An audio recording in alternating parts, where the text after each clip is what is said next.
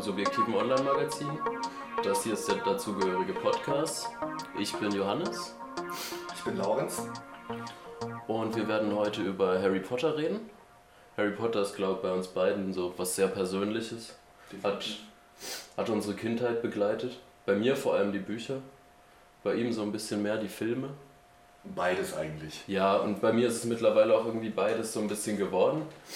Und ja, wir werden auch heute, denke ich, hauptsächlich über die Filme reden. Darum wird es jetzt gehen. Ja, es ist ja gerade auf der Website auch der Artikel, dein Artikel über die mhm. Bücher erschienen. Deswegen dachten wir, nehmen wir mal den Anlass und quatschen ein bisschen über die Filme. Ja, auf jeden Fall. Wunderbar. Dann fangen wir, denke ich mal, schön chronologisch bei Teil 1 an. Ja, Teil 1. Ich weiß nicht mehr wirklich, wie alt ich war, als ich ihn gesehen habe. Oh Gott. Ich glaube, ich war 10 oder 11. Das Beste ist, ich habe ja den zweiten zuerst gesehen, ohne dass ich die Bücher gelesen hatte, weil ich meinen Vater gesehen habe, wie er den geschaut hat mhm. und ich ihn dann angebettelt habe, dass ich den zweiten sehen darf und dann schlussendlich auf die Bücher kam. Ja, ich hatte auf jeden Fall schon fast alle Bücher durchgelesen. Also ich mhm. war schon mit fast allen Büchern durch, auch mehrfach. Als ich dann den ersten Mal gesehen habe, war ah, ein Freund von uns hat eben die hatte die alle und wir haben dann immer wieder ausgeliehen. Mama, können wir nicht wieder einen Harry Potter gucken? Ja, komm, fragen wir, fragen wir doch, ob wir wieder eine DVD ausleihen können. nee, bei mir. Ich immer mit meiner Mutter die Filme am Abend geguckt, weil sie immer auch riesiger Harry Potter Fan geworden ist. Nee, bei mir lief das mega passend so. Ich habe immer Bücher gelesen und dann durfte ich den Film sehen, weil ich das Buch gelesen habe, so richtig schön ah. klassisch. Ja, aber auf jeden Fall jetzt mal zu Stein der Weisen. Der Film. Sehr, sehr kindergerechter Einstieg. Mhm. also ich, ich weiß nicht mehr, wie ich ihn damals wahrgenommen habe. Jedenfalls heutzutage, ich kann ihn immer noch gucken, weil er ist halt sehr süß. Ja. Das ist so ein schöner, netter Einstieg. Wunderbar. Vor allem beim ersten passt es auch noch, dieser Einstieg. Ja, ich fand, also da kommen wir später zu, aber der zweite krankt halt so ein bisschen daran, glaube ich. Ja. Dass, dass es auch so märchenhaft ist und so kindlich und naiv. Aber ich finde beim ersten funktioniert es super, weil man hat halt diesen gleichen Einstieg, den Harry hat in diese märchenhafte Welt und, und erlebt es so durch Kinderaugen. Ja, ich finde, es passt wunderbar. Ja, der erste. Also ich muss zugeben, ich gucke mir die ersten beiden mittlerweile nicht mehr so gerne an, weil sie ein bisschen zu kindgerecht sind. Ja. Weil sie zu süß sind. Auch, auch das Filmische geht da verloren. Das hat man auch ja in mehreren Interviews gehört mit Chris Columbus, dem Regisseur, dass mhm. er halt mehr beschäftigt war, die Schauspieler wirklich auf Zack ja, zu halten. Es ging, glaube ich, fast nur darum, das war die Hauptarbeit an dem Set und die Inszenierung kam dann einfach wie einfach mit. Ja. Und die Inszenierung ist ja auch im ersten Harry Potter Film einfach wie so ein Uhrwerk. Es ist einfach so ja. statisch durchinszeniert, klassisch, einfach, keine großen Ideen dahinter. Einfach vor allem so ein bisschen das Buch möglichst eins zu eins umgesetzt, ein paar Änderungen gemacht, die halt sein müssen. Und die Story ist ja auch sehr simpel. Im ersten ist noch so sehr stark, finde ich, eine Abenteuergeschichte. Stimmt. Weil es am Ende quasi auf so ein Finale hinausläuft. Sie müssen sich durch die Räume durchkämpfen. Ja, wurde ja ein bisschen gecuttet beim Film. Ich, mhm. ich erinnere mich Büchern Stimmt. diese Elixiere. Ja, und auch Neville war eigentlich in der Gruppe dabei oder so. Oder sogar Neville, noch ein Neville, das war ja im Film als der Trificus Totalus. Ah ja, stimmt, das war so. War das auch? Das war, meine ich, auch im Buch so. Und am Ende ja. sagt ja Dumbledore hat ja 10 Punkte für Gryffindor, für Neville's Mut ja, gegeben, um sich seinen Freunden in den Gegend zu stellen. Ja, es hatte, hat auf jeden Fall viele schöne, eine schöne Message, der erste Film. Auf jeden Fall. Einfach schönes Gut und Böse, was ja dann in den späteren Teilen sich auch ordentlich verändert, wie das Böse dargestellt wird. Ja. Das ist der Wahnsinn. Ja, ich, ich freue mich schon richtig. Ich habe einen kleinen Bruder und freue mich richtig, wenn ich den ja. erstmal natürlich die Bücher schenken kann und dann auch die Filme zusammen mit ihm angucken darf, hoffentlich. Mhm. Hoffentlich kann man sich die Jugend heutzutage auch noch dafür begeistern. Ich weiß nicht. Muss man. Das Erlebnis muss man einfach teilen können. Ob Harry Potter für Jugend, äh, Kinder heutzutage noch so aktuell ist wie für uns damals.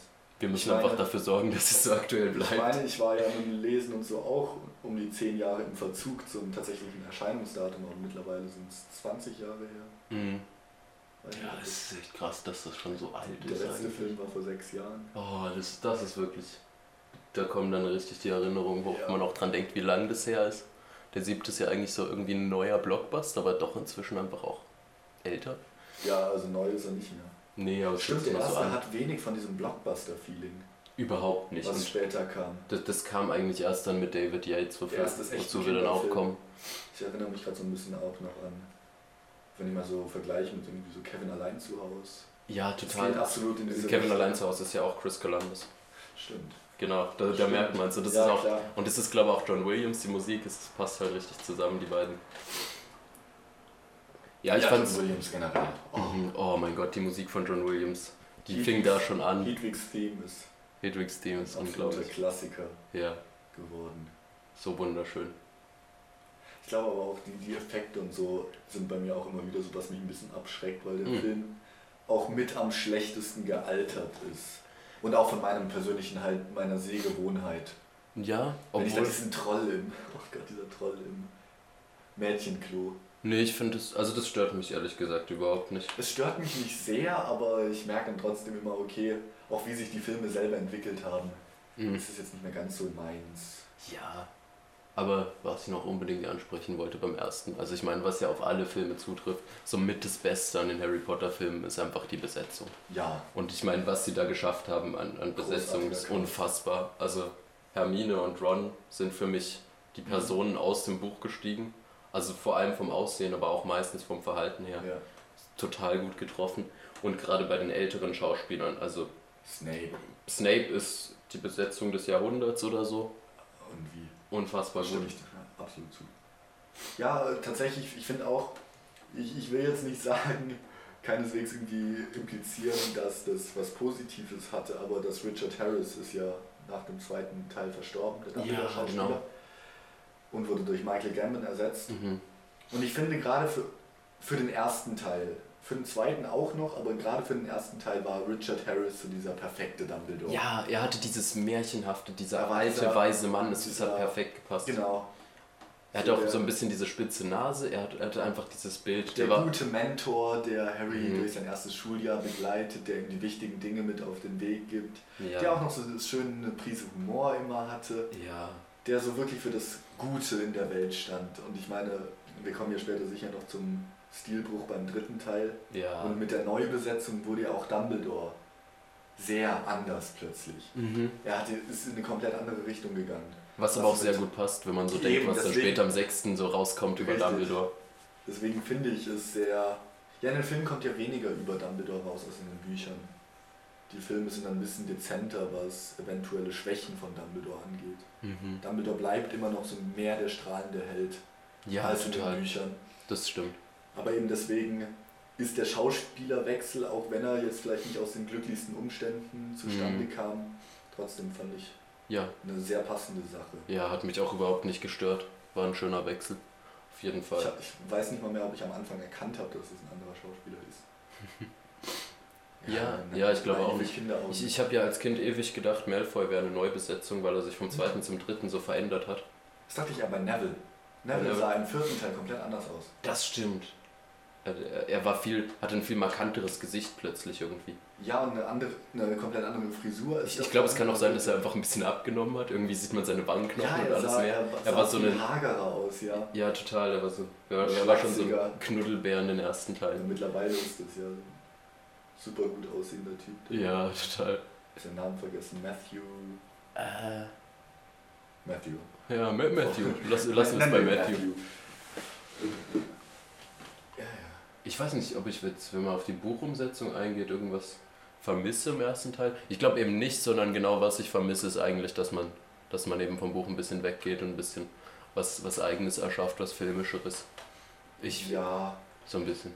Ich bin aber generell so, ich, ich will nicht mehr, also da ist auch eine sehr nostalgische Sicht auch mittlerweile auf die Filme entstanden. Ja, voll dass ich nicht unbedingt möchte, dass sich was verändert, dass die Filme anders werden. Mhm. Klar, es gibt Kleinigkeiten, wo ich mir denke, schade, dass das fehlt, gerade bei den späteren Filmen, mhm. wo sie ja dann mehr gestrichen haben. Aber bei den ersten beiden, ich würde sie persönlich anders machen heutzutage, weil ich einfach nicht mehr so kindlich bin wie damals, als ich sie geguckt habe und dadurch ja, aber es mir ein bisschen schwerfällt, sie wieder anzugucken. Ich glaube, es macht auch so einen Unterschied, dass man früher vielleicht, also gerade die Filmemacher, noch nicht wusste, wie genau es, worauf genau es hinauslaufen wird. Ja, das ist gut möglich. Da hat man schon so als eine Geschichte gesehen, da ist mal den ersten noch gar nicht so aufgebaut. Mhm. Später bei den Filmen achten sie dann viel mehr drauf, glaube ich, worauf es eigentlich hinausläuft und dass sie das ein bisschen, bisschen Exposition aufbauen. Ich weiß gar nicht, ob sie beim ersten Teil wussten, ob das jetzt ein Erfolg werden wird oder nicht.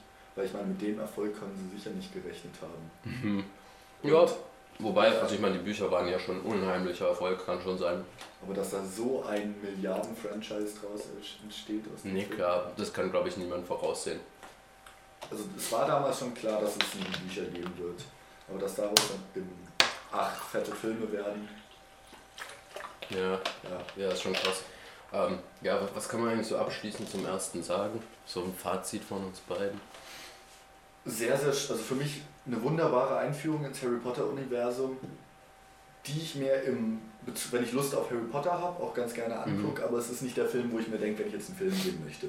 Ja. Dann würde ich nicht Harry Potter 1 gucken. Das ist so. Also ich würde ihn auch eher einfach so als Kindheitserinnerung anschauen. Das ja. ist ja ohne Frage und eben auch, wie du gesagt hast, eine wunderschöne Umsetzung vom Buch. Ein bisschen die süßen Schauspieler genießen. Das auf jeden Fall, vor allem wenn man dann so schaut, man weiß ja, wie sie jetzt aussehen ja, und wie genau. sie jetzt spielen und dann schaut man so zurück und sieht sich die an. Es ist wirklich der Nostalgiefaktor, was den ersten für mich hauptsächlich ausmacht. Ja. Und dann so ein bisschen, ja, vielleicht hätte man das Ganze noch interessanter machen können, aber es stört mich im Endeffekt überhaupt nicht. Ja. Gut. Ja, voll. Dann gehen wir mal zum zweiten zum Zweiten, zur Kammer des Schreckens.